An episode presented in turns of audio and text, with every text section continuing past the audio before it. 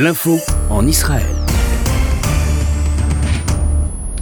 Le Premier ministre israélien Benjamin Netanyahou a donné donc son feu vert vendredi dernier au déploiement de soldats pour assister les autorités civiles à Bnei Brak, ville ultra-orthodoxe considérée comme le cœur de la pandémie de Covid-19 en Israël.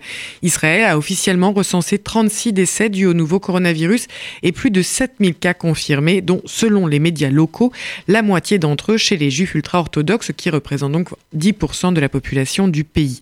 Le refus de nombreux ultra-orthodoxes de se plier aux mesures de confinement et de distanciation sociale des autorités aurait donc poussé la police à mener des patrouilles spéciales dans des quartiers religieux et les autorités à limiter les accès à Pnebrak. Et nous retrouvons Cathy Bisraor pour en parler. Bonjour Cathy. Bonjour euh, Marika. Alors vous êtes en direct d'Israël et euh, nous voyons ensemble que les communautés orthodoxes seraient donc particulièrement visées par le durcissement des mesures. Est-ce bien le cas? D'abord, elles ont été particulièrement touchées par euh, la pandémie puisque le taux de maladie au sein des communautés orthodoxes est presque le double et dans certains quartiers même le triple euh, et parfois plus que la moyenne de la population israélienne.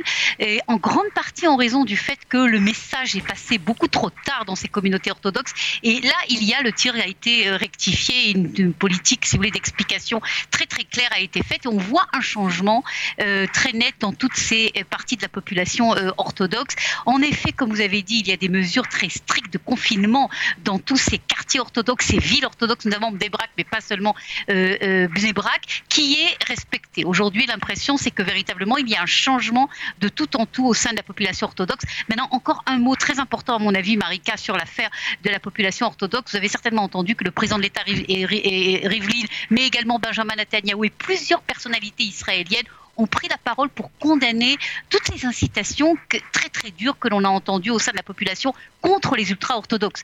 Et aujourd'hui, vous avez toute une campagne qui est menée par des personnes laïques pour dire attention, euh, les ultra-orthodoxes n'est pas la raison pour taper sur eux, ce n'est pas une raison pour créer des fissures qui resteront à jamais bien après euh, le corona. Alors faisons attention de ne pas attaquer en bloc la communauté ultra-orthodoxe. Mais est-ce que, euh, Cathy Bisrar, est-ce que les fêtes de Pessar euh, représentent plus généralement un risque euh, dans le, dans le dispositif mis en place et peut-être celui d'un relâchement, comme d'ailleurs on s'interroge à ce sujet en France?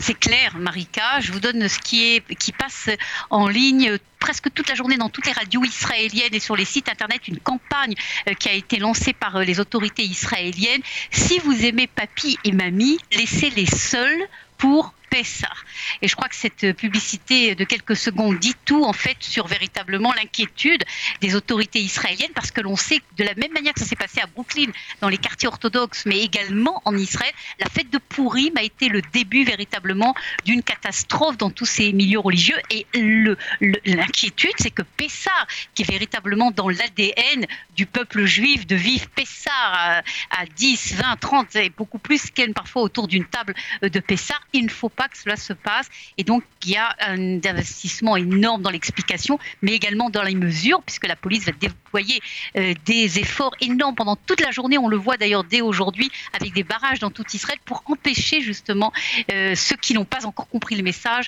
à euh, ne passer Pessah chacun chez eux. Maintenant, c'est pas seulement Pessah.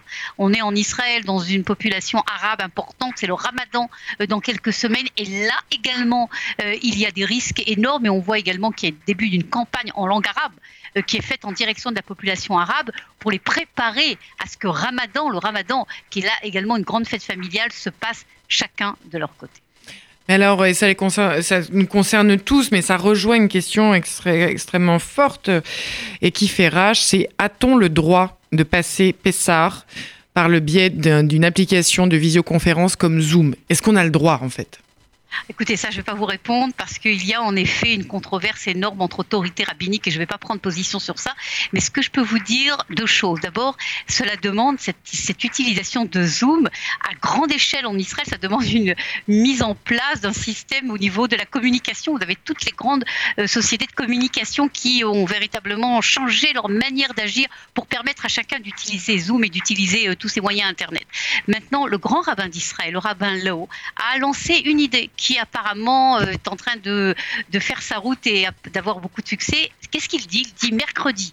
Pessar, ça commence à 7h30 en heure israélienne, mercredi à 5h de l'après-midi. Lorsque tout le monde a les tables mises, tous les enfants sont en blanc, tout le monde est habillé en habit de fête. À ce moment-là, faites Zoom avant le début de Pessah et faites le CEDER de Pessah. Vous ferez deux CEDER. Un CEDER, tout le monde ensemble, où papier et mamie, parents, enfants, tout le monde participera par l'intermédiaire d'Internet, de Zoom.